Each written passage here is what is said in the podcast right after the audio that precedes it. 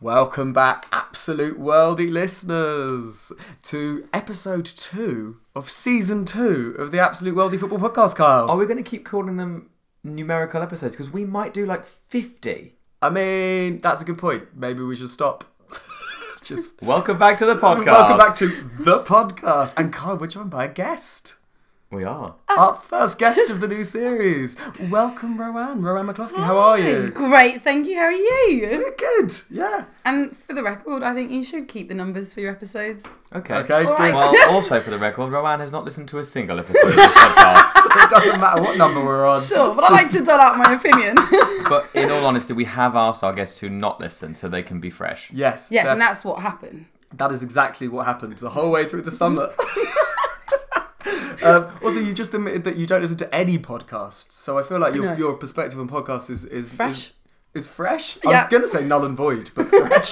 Why can't you listen to podcasts on your phone? I don't have any storage, so I've had to delete all my apps. All I've got is WhatsApp, sometimes my email, and I can make calls. It's basically like I'm in the 90s, but with like a colourful phone. it's just like having a phone. You need Yeah. to go into. I mean, without going into it, you need to go into your WhatsApp and I'll I'll show you after the podcast Okay, because we, you know, you thanks. can download Apple Podcasts and you can get us right there. We're right Apple there. Podcasts, where I'm sure at least 70% of our listeners are, of course, downloading the Absolute Worldy podcast. yeah, so just what- to be clear, guys, that's Apple Podcast. Apple Podcasts. There are other providers, Other providers are available.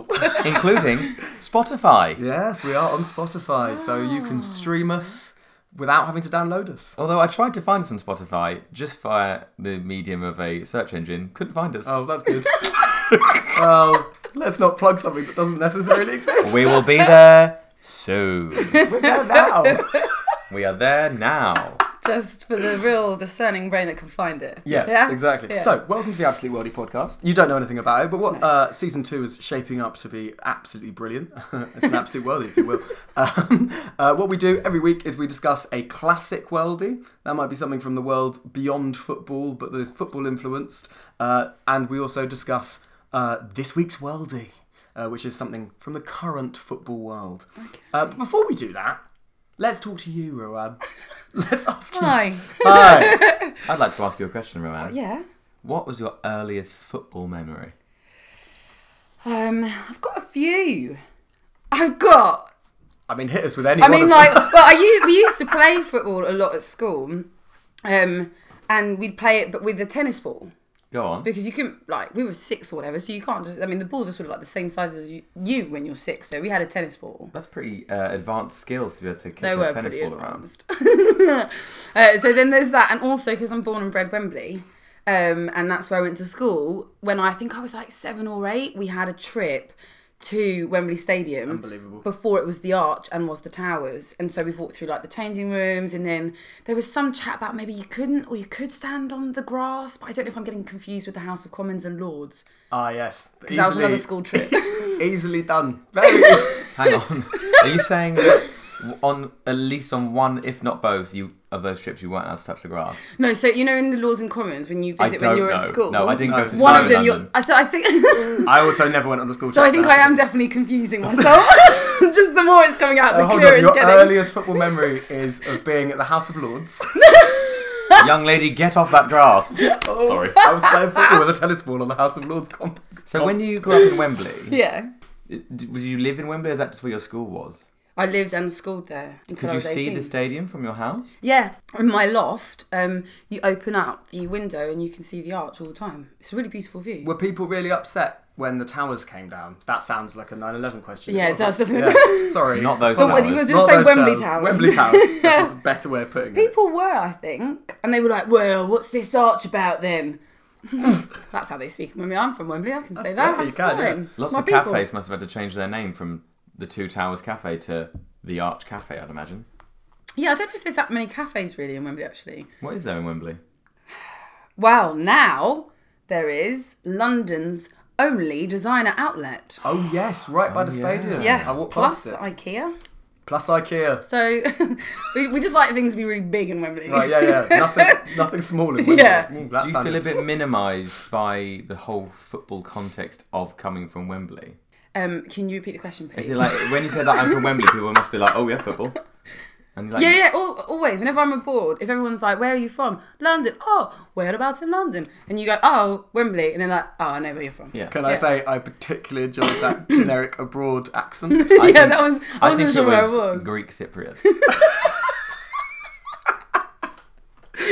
I thought you were in your mother's homeland. Actually, I thought it was Algerian. Yeah, that was. She kind of does go when I do my impression. She's either Greek or Algerian or something. Why would your mum be asking you where you're from though? That's a good point. 'cause Honestly, she likes to just make sure I'm sure about how I identify from Algerian, time to time. 100%. Algerian, good. You'll still remember that. Never forget it. uh, Algeria have a very good football team at the moment. They have some of the uh, best players i- in the Premier League. Well, one of. Do they? Riyad Mahrez, you heard of him?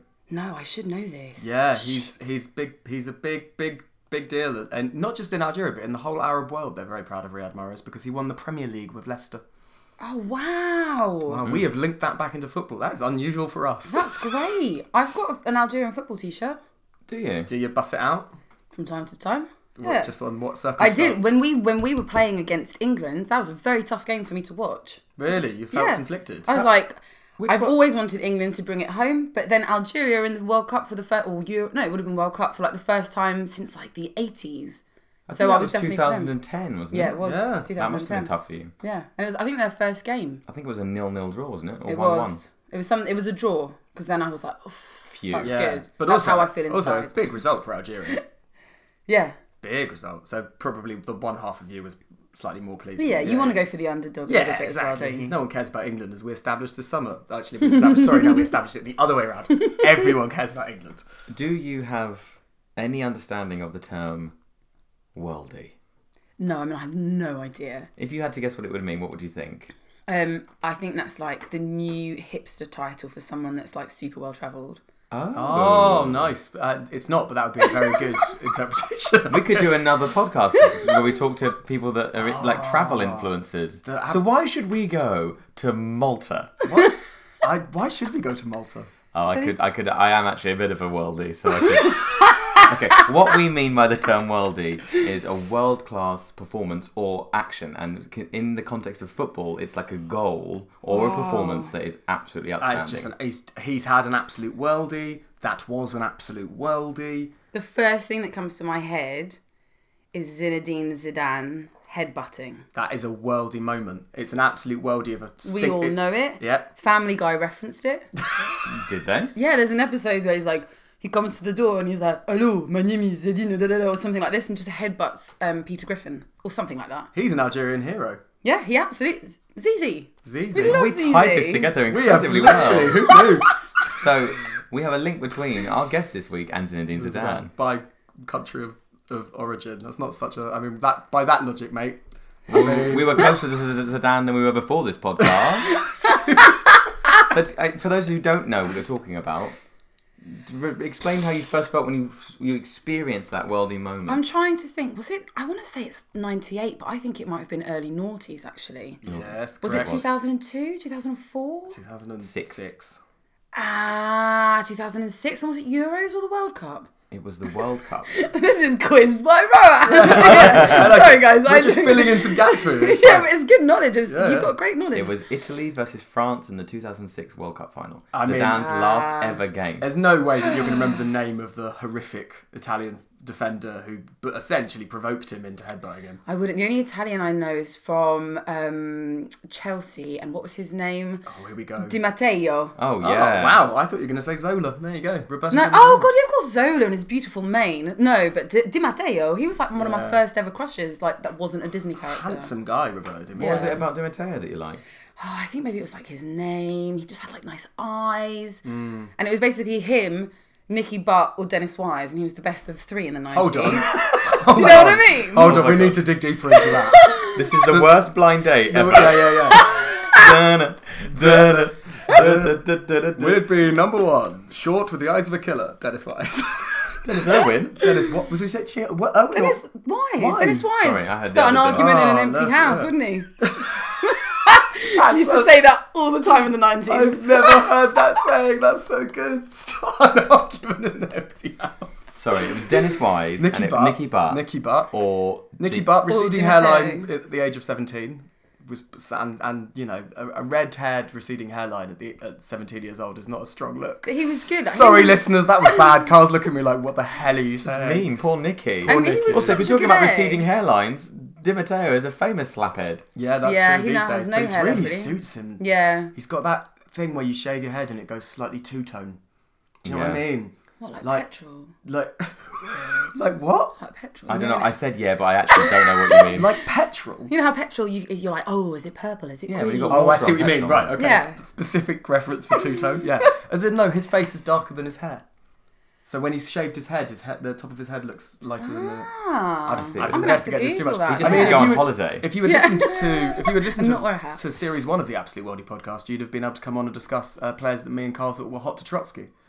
Oh, can we have a slight recap, please, Al Graham? Uh, hot to Trotsky, Roman is a player is a player from uh, a World Cup squad at the World Cup in Russia, hence Trotsky, uh, who is the most Ah. attractive footballer and therefore the reason to support that team. Okay, well I'll have to look it up. I mean this this World Cup this year, Were there any seeing fitties? Did you- Southgate and Kane hug each other Mm. was literally like porn.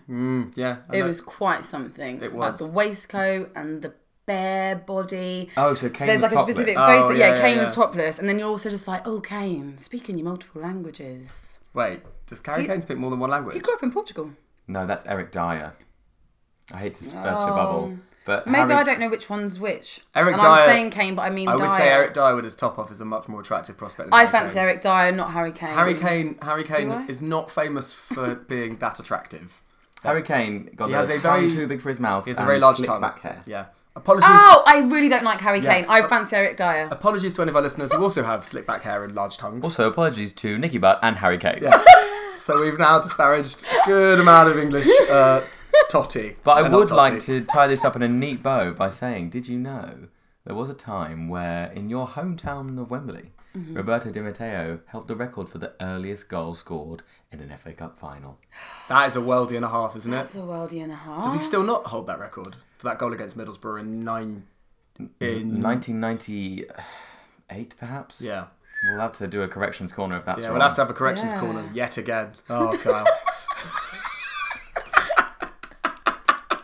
Just making up facts on the Absolute Worldie podcast. And also to tie it neatly in a bow, the player, the Italian player who uh, uh, provoked Zinedine Zidane into the headbutt, his name was Marco Materazzi. Ah, Uh, yeah. And he's been immortalised in that statue of that headbutt. really? Oh, yeah, it's great. I'll Where show- is it? I will show you a picture in the break. Uh, so, listeners, after the break, we'll be back with classic worldies and this week's worldie, and Rowan McCloskey will be giving us her opinion on both those things. We're back after this.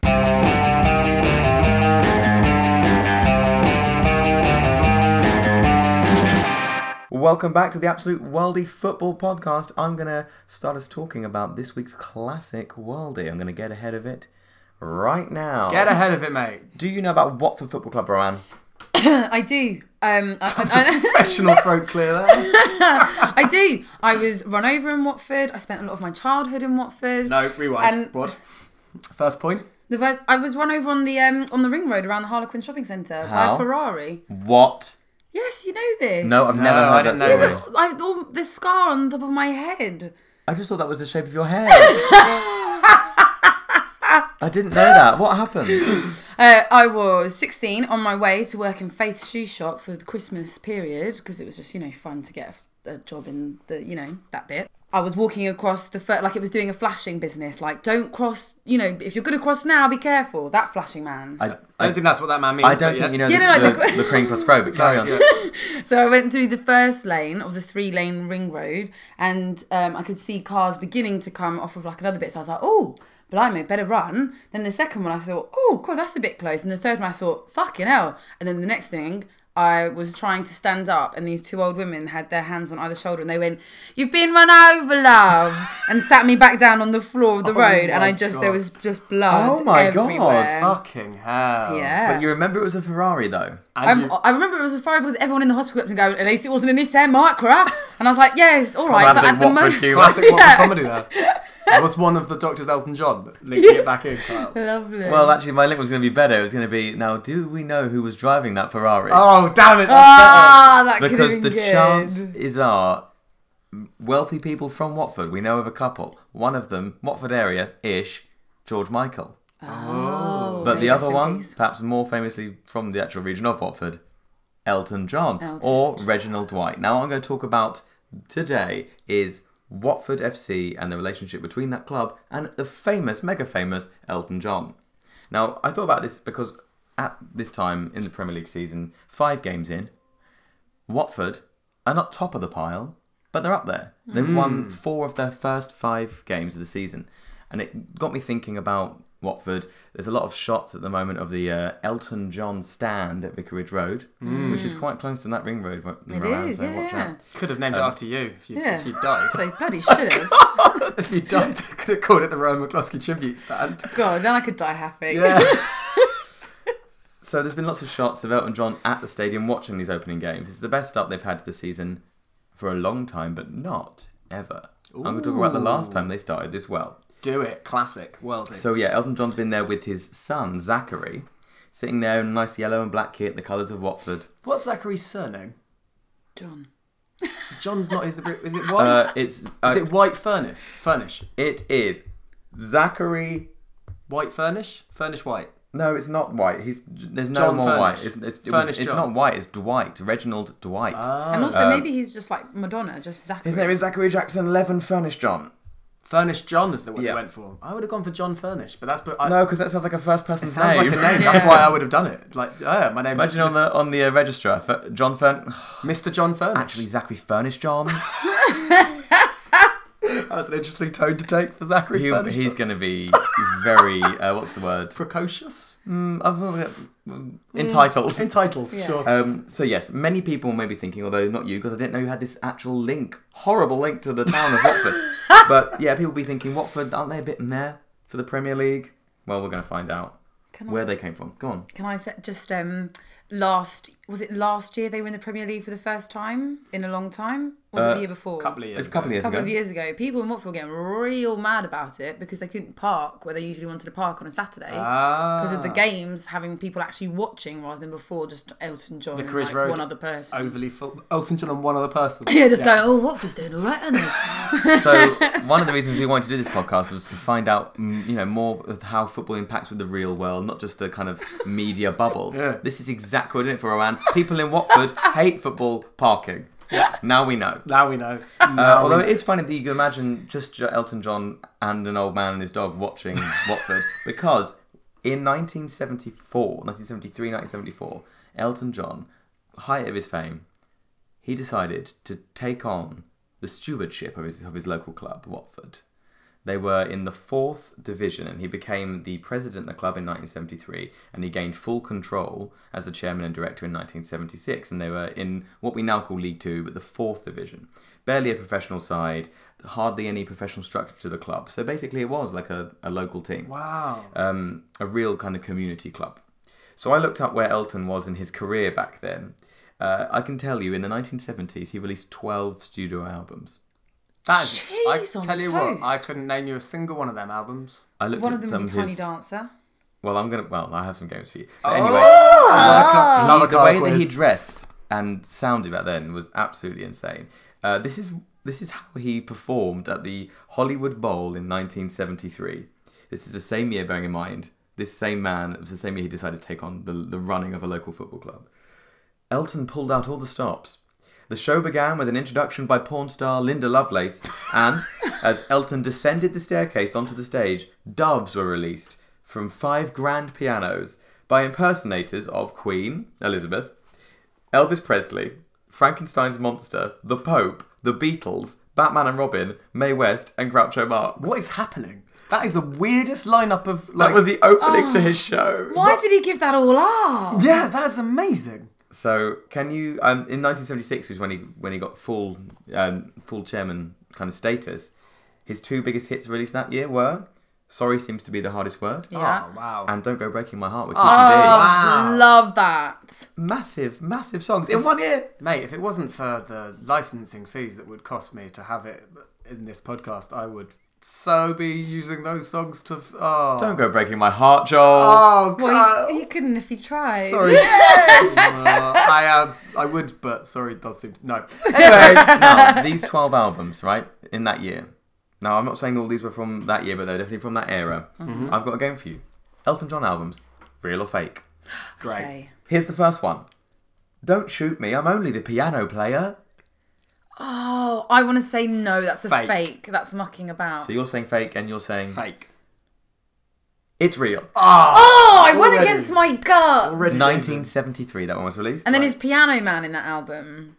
We don't know. Don't know. Don't That's ask. a Billy Joel song, isn't it? Oh right. Here's the next one for you. Hello there, Red Brick Avenue. Real. fake. It's fake. Oh, for God's sake. Although Goodbye Yellow Brick Road is That's real. what. Yeah. Yes, that's it. Oh, I've you've got That's what I knew what you would do. just done a tiny little change. That doesn't. Oh. This is the last one. So who's winning? You Rowan. are. I Rowan's am. got one, Oh, Joel's got yes. none. Yeah. Okay. Honky Chateau. Honky Chateau. Sounds like a white man's castle. I'm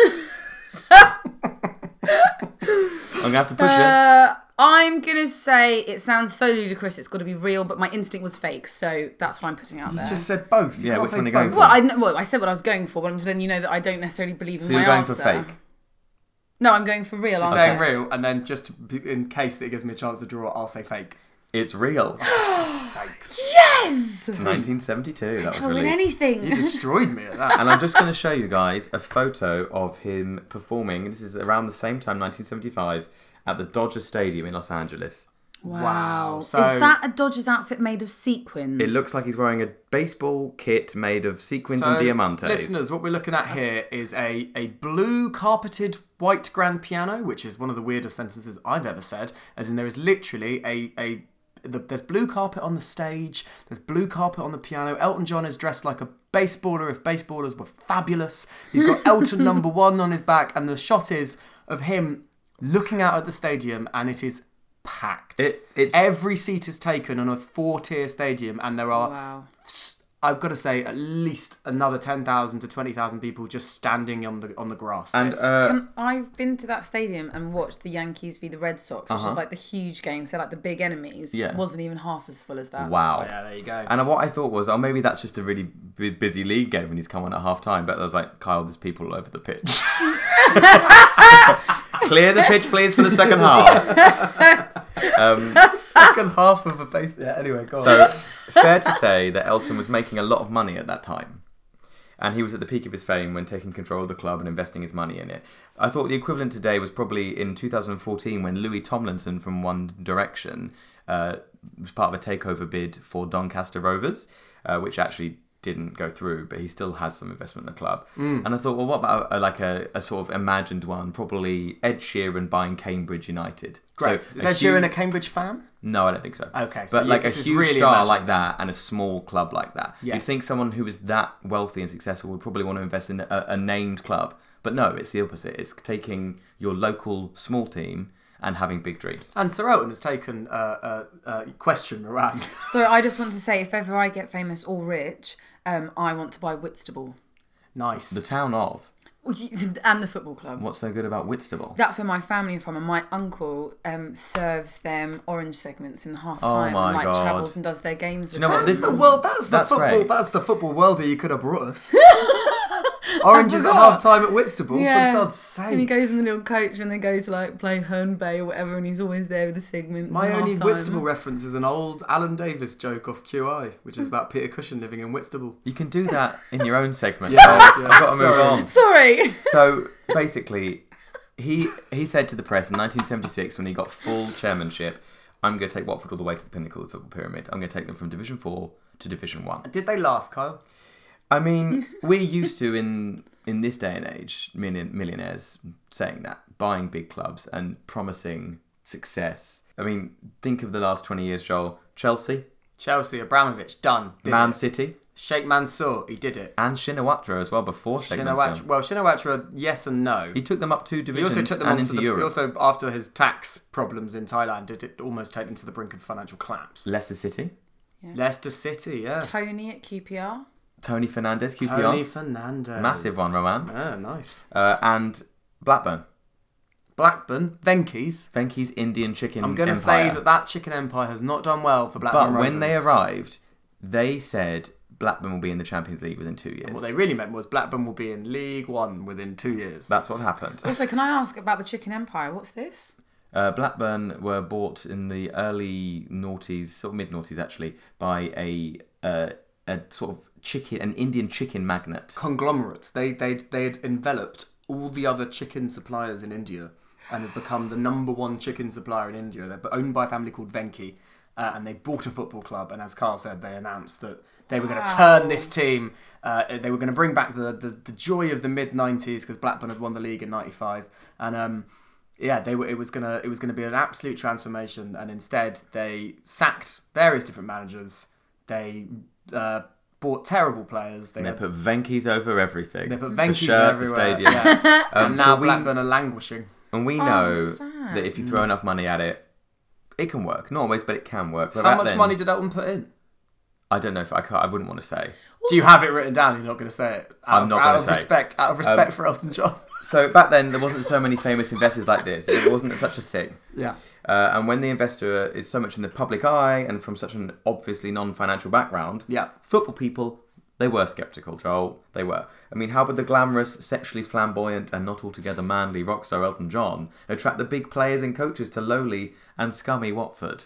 Scummy. It's okay. I'm from there. I can say. that. You are from Yeah. near there. You were born in Watford, but you're not from Watford, so careful with the scummy. I was born in Watford, and when I was uh, what's the word when you de- de- I mean, when I was delivered, the nurse, probably the same nurse that helped you with your injury, Ryan, Probably. she told my parents he's not a Watford fan, and they were like, "How could you possibly know that?" And because apparently when I came out, I had my middle finger on the side of my head, facing because st- you can see the stadium through the So hospital you were window. swearing at the stadium when you were born. but don't worry, Watford fans, I harbour no ill will towards the club.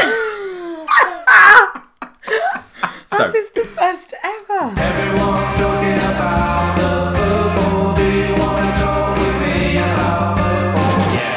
back to the story. Yes. Yes. At the end of the 76 77 season, so Elton's really his first full season in charge, they, at one point in that season, they were bottom of the last division in professional English football. Uh, and at the end of the season, he sacked the manager, Mike Keane, and he bought in Graham Taylor. Oh, And history is about to be made. Have you heard of Graham Taylor? No. Well, I'm going to tell you about Graham. Two. He had just won the in the previous season. He'd won the fourth division with Lincoln City, so it was a big move for him to step down back to the, the League Four, fourth division. Under Elton John and Graham Taylor, Watford win three promotions in five seasons. Three promotions in five seasons is unheard of. 1977 to 1978, Watford win the fourth division title with the most wins, the least losses, the most goals scored, and the least goals conceded. Whitewash that league. Amazing. 1978-79, they promoted again from the third division into the second. They finished in second place, one point behind Shrewsbury, joint most goals. Top goal scorer Ross Jenkins with 29 in the whole division. These are stats to make the heart melt. I don't know. That's why I'm doing them quick. I don't know. Who, I have no idea who Ross Jenkins is, but I'm glad he was top scorer. I can tell you that Ross Jenkins' son, Ross Jenkins, also played for Watford. No way, Ross Jenkins Jr. Anyway, Shrewsbury and Sh- and Swansea also got up in that year. And the Sh- Shrewsbury, who finished in first, Watford in second, their manager was called Graham Turner. Graham Turner. Not Graham dissimilar Taylor. to Graham Taylor. Very confusing. Basically, what that proves is Graham's. They know what they're about. I bet- Here's our Graham with, a a- promotion. oh my god, how do I... it's all coming Sorry, together. Thank God you're here, Alan. Um, so in 1978, uh, so 1979-80 season, they finished 18th in the second division, so survived. Oh, survived. yeah, all right. The year after that, 1980-81, they finished 9th, so they're building. Yeah. And then in 1981-82, they finished second in the second division behind Luton Town, their local rivals, and gained promotion to the first division. so Elton, he, you know, what he promised in in the seventies when he took over a fourth division one man and his dog club. Yep. Within ten years, no, within five seasons. That's- Well, I think amazing. what we can all learn from this is money's fine, but if you don't have love, you can't have anything. I think it was Elton John who sang Money Can't Buy Me Love. so at the beginning of that season, their first season in the first division, Watford won four of their opening five games, just like this year. They had gone from being bottom in the bottom league of professional football to first in the first within seven years. that's extraordinary. So they- they, Wowies. and just and with really lots of stability under just one coach in Graham Taylor. So the important question here, Kyle, is Watford have had a very good opening start to this season. When that happened to them in the early eighties, where did they finish? That's oh Joel, it's like you knew where I was going next. Chronological order. so This 82 83 is the season you have to remember. It's the biggest season in the history of this club. They finished second. Oh no! They finished 11 points behind Bob Paisley, the legendary Liverpool manager, Ah, Liverpool. his final ma- uh, season before retiring. They Oh, you finished can't second. really resent that then. But they finished ahead of Man United, Blimey. Tottenham, Nottingham Forest, who were big at the day, and Villa. The biggest Ooh. clubs of that day. They finished there. Yeah. They, Liverpool, Forest, and Villa are the European champions of that era. They qualified for the UEFA Cup, European football for Watford fans for the very first time. Their lead s- scorer that season got 27 league goals, Luther Blissett. No, Rowan's giving a blank look, but uh, I know a bit of. I know. I, I love a bit of Luther Blissett. It's a great name. Well, he left at the end of that season. He went to AC Milan for one million. So that is, you know, this, this is Wow. the growth of Elton John's club. and yeah. a million in the 80s. Big, that's a big, transfer Big fee, money that move, is. Yeah. and also being a young black British guy in uh, Italy in the eighties would have been Yeah. interesting. So that's, Hmm. you know, they, we do tend to sort of romanticize brave second finishes. Hmm. Another one I can think of is Brendan Rodgers' uh, 2013-14 Liverpool side that When finished Gerard second, slipped, yeah, sure. and Suarez cried. yeah, and also bit people. Um, not as a and consequence. can you remember another famous second place finish? Famous second place finish. I'll tell you, Newcastle, 1995-96. I, Kevin w- I Keegan's would Newcastle. love it. I Oh. would love it if we beat them. Yeah. That that year. Yeah. Shearer, the Magpies. Bingo. Bingo. Wasn't in that team at the time. References. No, I kn- honestly, 90s. What- This is what- where I'm what's at. Watford's nickname?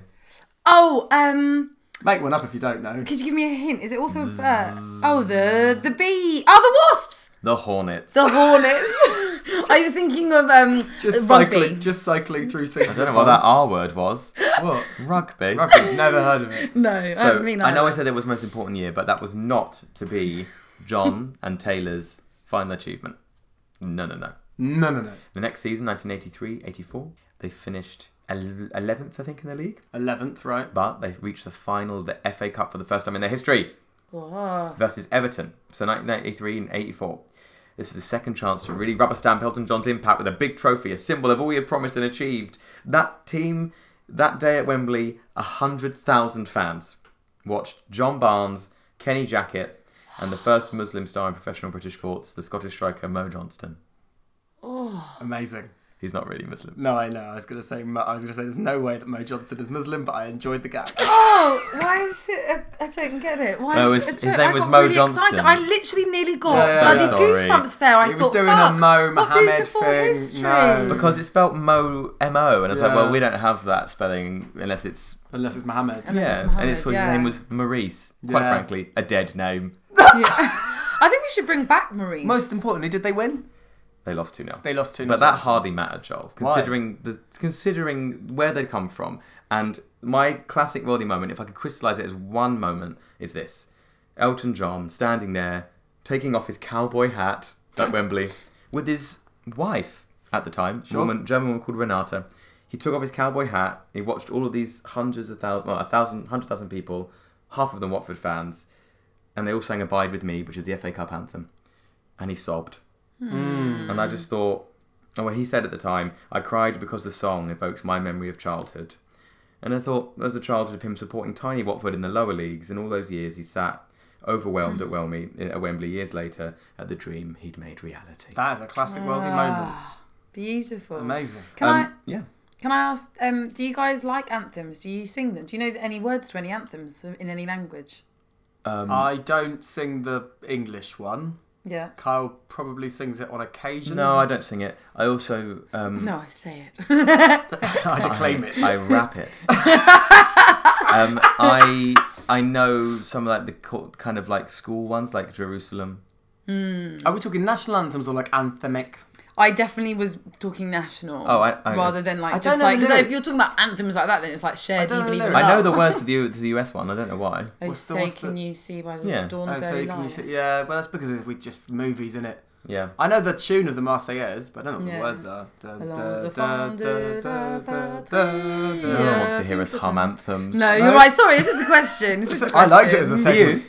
Uh, d- yes, I only well no, I only know the English, the American, and the French. Not the Algerian. I don't. The, the Algerian is um quite an intense one. Do they do it in Arabic and French? No, they do it in Arabic, and there's a lot of lines in it like "fuck you, French." Yeah, nice. because of you That know, is aggressive. They That's were quite and nice justified. and- yeah. probably. I think 100% justified, but I also like that when Joel suggested it might be in French, without even really realizing, a finger came up. I did it. I did it. Yeah. a Really. finger of defiance. It said no, Joel. Ah. Anti-French sentiment. No. Sure. So, no. shall I briefly tell what happened next? yes, Please. briefly. Graham Taylor left to manage Aston Villa and then eventually England. And my only association with Graham Taylor is completely like nurtured by my father, who watched Graham Taylor's England be go from. Um, Bobby Robson led them to the semi-finals of the World Cup Italia 19, in Essen 1990, and then the next tournament they didn't even qualify under Taylor. Under Taylor. Apparently he, Turnip. I wasn't really. They They, called him a turnip. called him a turnip. They called him Taylor. Taylor Turnip the Oh. turn. So John Barnes, the, the famous winger who got Watford to second place and played in the final, he was sold to Liverpool. Uh, Elton sold the club in 1987, remaining president, and bought it back again in 1997. He stepped down as chairman in 2002. Although not a majority shake, uh, shareholder these days, he still has some small financial investment in the club. He's also the lifetime emeritus or whatever the word is. Well, in 2014 was when they opened this the now Sir Elton John stand at Vicarage Road. Uh, and he they invited him on. He stood on the pitch. All the fans were there applauding him, and he said, "It was one of the greatest days of my life. Watford Football Club is forever in my heart. I first stood on the terraces at the club at the age of six, and I never thought I'd have a stand named after me. I never thought I'd sit in a stand. Isn't that nice? Aw. He, Mm. you know, it was hi- basically his stewardship that led them to bigger things, bigger and greater things. Fabulous stuff, Carl. That is a classic worldy moment for the ages. Anything else you want to say Yeah. about Watford Football Club? Zachary Jackson, 11, Furnace John, may only be seven years old, but he has just signed a deal to play for which club? Wickham Wanderers. Watford. Rowan is correct again. Oh, Oh, 3 There you go. so, absolute worldy listeners, a classic worldy moment for the future. Oh, and if you are a Watford fan, I did get some of this um, information from a really good podcast called From the Rookery End, which I think is a big Watford fan podcast. From the Rookery End. Also, Highly recommended. if this was a football game, I would have scored a hat trick because that's three points to one singular person. Great. Bingo. That is the perfect way to wrap up this segment of the Absolute Worldy Football Podcast. You're listening to the Absolute Worldy Football Podcast. To suggest your own choice of worldies for us to discuss on the pod, both classic and contemporary, why not get in contact with us on Twitter at Worldy Podcast? Kickball with foot football, yeah. So, hope that you enjoyed that classic worldie when Elton John and Watford Football Club combined in the mid 80s to great success. I'm going to talk about this week's worldy, Carl. Oh, I'm excited. Um, so I'm going to be honest with you. It's not about uh, a, a football match I've watched this week. It's not about something that's happening in football this week. It's something about something that's happening in football in general. Great. Um, and I'm going to start by asking both of you: Did you know that across all employees in the UK, men are paid 18.4% more than women? Yeah, Yes. Yes, yeah. 18.4 sound about sound I- about what you'd expect. I thought it was a higher percentage. Than I that. thought it was about 14.3. So this is the percentage that uh, they've put together as a mean because the government said that uh, uh, all public sector and many private sector firms have to disclose how much uh, they pay their men and their women. Not as a meme though. Not what? no, not a meme. A meme. An average. They'd reach more people with a meme. They they would- would. That would go viral. That would. I mean, there are Honestly. plenty of memes on this subject. Sometimes I think we're in the wrong business. So obviously, I am going to talk today about pay in football. Okay. Here we go. So, according to the 2017 Sport Intelligence Annual Survey, how many countries, Rowan and Kyle, how many countries worth of female footballers do you think would be covered by Neymar's yearly salary? Oh, don't do this. How many countries worth of female footballers? in a percentage or literally a, num- a Literally, number count? Name a number of countries. Thirty-two countries. Okay, Joel. wow, you've you've you've gone you've gone high there. Oh, I was going to Okay, go. I was sorry. going to go. You said female players. yes, how many countries worth of, Or female, female, players? professional players. Yeah, there's, bear in mind there's not that many professional leagues. I oh professional. I didn't hear the word. I Um, kind of Professional. Oh, professional. Fifteen. but I, I, would, Still I too was going high. to go in the hundreds because they might. But they, okay. Okay, so the how answer's- many? the How many are answer's there? Seven. um, so you've you've both you've both ruined that quite quite. But how quite well. much? Seven how, is still How much is horrendous. his yearly wage? So his yearly wage is thirty-two point nine million pounds. oh, But seven times eleven, so that's seventy-seven minimum. Not talking about their understudies. No, no, professional female players. no leagues worth. I've not phrased the question at all well. No, the question was bad. So th- Neymar's salary would cover the paychecks of all 1,693 professional female players in France, Germany, England, USA, Sweden, Australia, and Mexico combined, uh, with some change to spare, as their entire total salary is thirty-two point eight million. Wow. pounds. So I'm really glad that you just like de unpacked that. So what I because shouldn't have seven sounded like Nothing. oh, there's no problem. No, 1,693 female footballers. But also, I would say that I'm surprised by that because I it, the saddest thing is I thought he was paid more than that. more than 32.9 million. Well, probably if Mm, not you my include his takeaway. marketing. His, yeah, I but know, that doesn't include any of his marketing. That is just his basic salary. So actually, So he's it's paid even way worse. over- It's even worse. yeah, yeah, yeah. Jeez. So uh, the average woman playing in the FA Women's Super League uh, is paid £27,000 a year. Is that the English female Premier? That is the, the, the highest division in England. Uh, £27,000 a year, bearing in mind that we said there is a 13.8% salary gap between men and women in this country.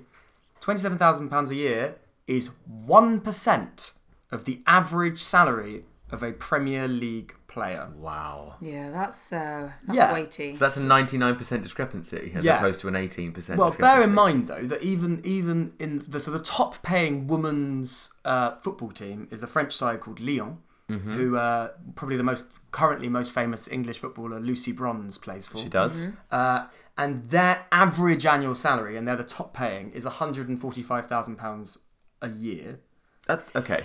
Bearing in mind that sounds great to us, but not but compared. Harry Kane just signed a contract for two hundred thousand pounds a week. Plus bonuses. Plus mo- plus all of the all the money they make in marketing um, deals, contracts. So basically, the highest paid women in football are getting per year what the average male footballer is getting per week. Yeah. And in fact, if you look at that uh, from the perspective of what Barcelona, who are the highest paying football uh, team in the world, what their a- highest a- average annual wage bill is, their um, their the average sorry the average annual wage bill for a squad player there. Yeah. Obviously, lots of players like Neymar have just established earns thirty two million. Their average annual uh, wage bill is six po- wage per squad player is six point six million uh, year. a year wow. uh, and the average of the highest paying women's is 145,000. That discrepancy is enormous. So, this same report, and the reason I want to talk about it today is because the Women's Super League has just started up again.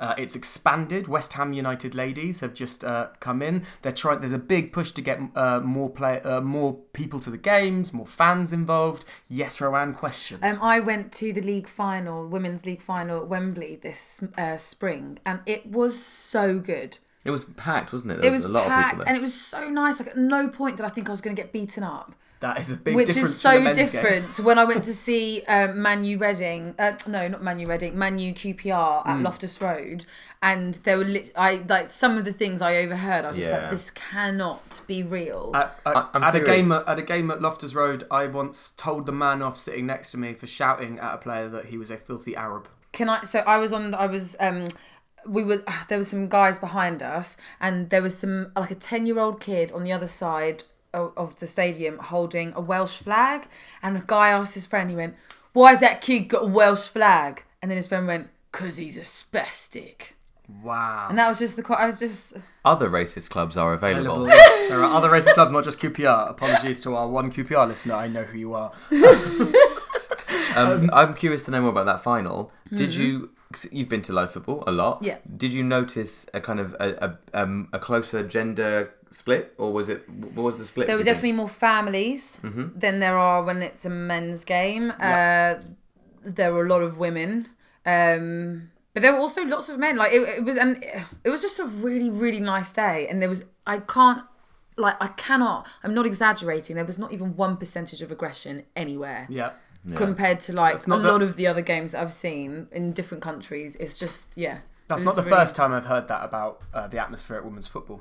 They're not the only new team. West Ham. I think So, Manchester Ma- United. so uh, Manchester United has contro- have been controversi- controversially parachuted into what is now called the Women's Super League Championship. ah, so the second division. Uh, so they're in the second division, but they did win their opening game 12 0 yeah. uh, just recently. The league season only started uh, a week ago. Who were they playing? That is information that I should be able to tell Well, you. also, they Manchester United have have been getting a lot of stick for a long time for being Manchester United, but not having a women's team. No. they've never had a women's team until this year. Yes, That but they is- have invested a remarkably high amount of money compared to what the majority of Yeah. uh, uh, women's teams get as investment. Uh, so this same uh, uh, uh, survey from last year, uh, it's thrown up some really interesting stuff that, uh, as it is the start of the Women's Super League season, I thought I would share with you. So, 90% of professional female footballers worldwide are considering ending their football career early because they cannot make ends meet. That's 90%. Only 9.4% of female footballers globally are aged 29 and over because it is not financially viable, compared with actually, this is quite a high s- stat 22.4% of professional male footballers are over the age of 29. That's a high number, I would have thought. Yeah, I guess that it's thought that, especially in goal, but I mean in, in defence as well, you don't really reach maturity uh, Until 31, until 32. 31, 32. So it's sort of pe- the higher up in the pitch you do lose your legs, and Yeah, your but- pace by that age. But 22.4% is a high number uh, compared to I always- only 9.4% of, of, of female footballers. I always thought like once you're into your thirties, you're sort of done. Other than like seamen, for example. yeah, goalkeepers can go on. You just enjoyed saying semen. then, didn't you? Oh, no, don't I do just that, love a good Joel. 90s throwback. Good old David Seaman. Special, I'm talking about women's football. How dare you, Joel? Uh, me? Did you not see her face? I Anyway. realised it's just going to look like I made that connection. She Yeah, was making they it. didn't see my filthy wink. It's Uh, fine. Um, there was a Filthy footballer in the World Cup who um, set a new record for being the oldest outfield footballer. He was in his late 40s, wasn't he? Uh, the yeah. Egyptian goalie. Uh, yes. Well, he's not outfield then, is he? Sorry, on the pitch, I meant by was- outfield. out on the field. Goalkeeper, on not outfield. 87% of Super League, uh, women's Super League players do not have a retirement fund. That's 87% do not have a retirement fund. I mean, it's fairly more like just real life, this. It's just when compared with uh, the male league. Yeah, but it's still it's still counted as elite sport. These are the women, Yeah. the best in the world at what Yeah. they do. 26% of Super League players said their clubs alone do not cover their football expenses. So that's getting to games. 26%. 26%. Wow. 2% of all active players worldwide surveyed are mothers. 2%. 98% are not mothers, while only 3% of clubs have creche facilities. So continuing that, only 1% of Super League players, that's the British uh, the Women's Super League in uh, uh, in England, are mothers, only 1%. And so while the PFA was unable to supply any figure, it's incredibly interesting the high proportion of male footballers in their 20s Oh, God, yeah. who have children. Yeah, uh, So essentially, what's what it's setting up is a is a is a situation where as an elite sportsman, you can have as many kids as you want. As elite sportswoman, you can't because you can't afford to, and also there's no provision. and no time to, to no time off. You can't you can't take maternity leave if you're a yeah. professional footballer. That is your job. To Yeah, be on but the then pitch. interestingly, when this is compared to other sports, golf, tennis, uh, even female cricketers, yeah, uh, the the uh, the clubs uh, the situation is completely different. Elite tennis players come back after giving birth, and many of them are actually improved. And uh, this is also uh, mirrored with long distance running. Paula Radcliffe famously came back after having children. Mm. I wonder if there's a, a sort of a pressure put on team sports athletes that you, that you can ignore as a, as a singular sp- like a tennis player can be like I want to take this time off. There's no one that can stop me. Mm. That's It- interesting. whereas a, there's a guilt that's with a, you're letting the team down. Mm. Mm. W Uh, no one else in the team is doing it, so why do you think you're so special? Mm. I reckon there must be an element of that. Yeah, for definitely, sure. definitely, the, uh, uh, uh, a societal pressure mirrored in, in the team. And the sad thing is that with f- the, the the kind of trope with male footballers is when they're young, coaches like it when they get when their when their partners get pregnant. They like it because it settles Maturity. Mm-hmm. them down. They're not going out every night. Yeah. They're you know. So it's, it's always seen as a, as a benefit for a, a male footballer, but obviously for a female footballer, it's not even a consideration. Okay, football is good, football is fun, football is there for everyone. I can't really be bothered to follow it promptly, but I'll tell you one thing, I prefer it to broccoli.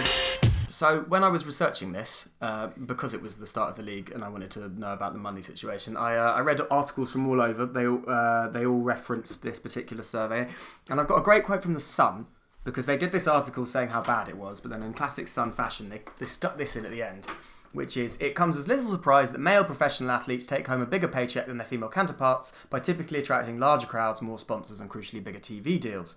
So. Uh, in further uh, uh, research, I found this person, Ruth Holdaway, who's the chief executive of the charity Women in Sport. And she has a really good response to that, which is that women's sport does have huge commercial value. You only have to look at the Women's Cricket World Cup in summer 2017, where the final, which England won, was a complete sellout at Lords. It's about brands actually being able to recognise how they can harness the power of women's sport. There's a huge demand from an audience, but it's about actually bothering to tap into that market and making it work for both sides. So the argument, the kind of straw man that well, the money is in males in men's football because the money essentially because the money is in men's football Yeah.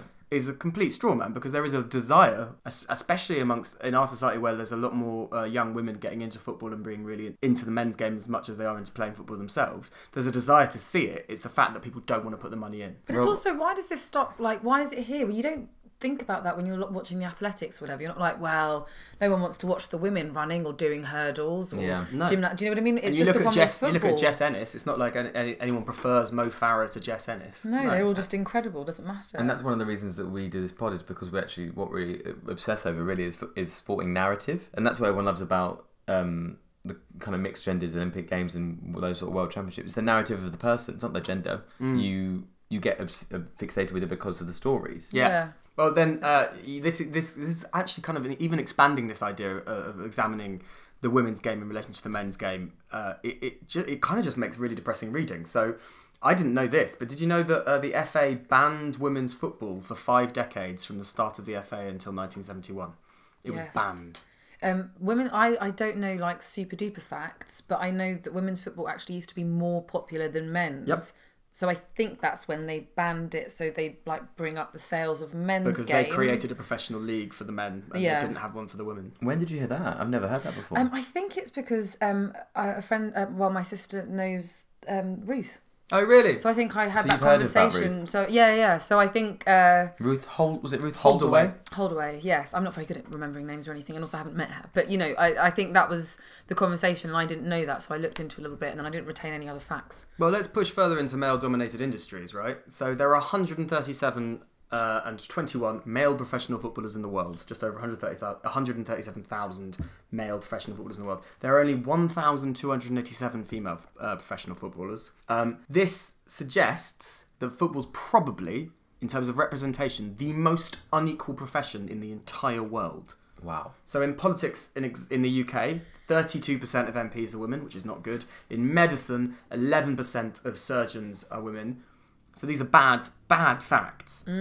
However, in oh, there's my front door just uh, clicking shut. Is somebody probably a man running away? That as was we- equality closing the door on that's its a way out. quality slamming the door. Um, uh, so this, uh, this, the, the the representation in terms of men and women. a hun- remi- Reminder: it's 137 plus change male professional footballers, 1,287 female professionals. That is 0.93 percent of the industry are women. Yeah. Do you know what's interesting? I wonder if it's just like um, because you, like I, as someone that I do watch a little bit of football and I prefer live games than keeping up with the league and things like that. But I hear a lot of knowledge or like a lot of news about male footballers through. uh, Media Yeah. and like, Yeah. what are they doing The out off the entertainment pitch? business, yeah. exactly, and who are they getting married to, and Yes. what's this new scandal and tax evasion, all of this sort of thing. But there's no, I mean, there's no reporting anyway. But there's no personalities from women. You know, there are personalities, like, but they just they're not reporting it. They're not going out and Yeah.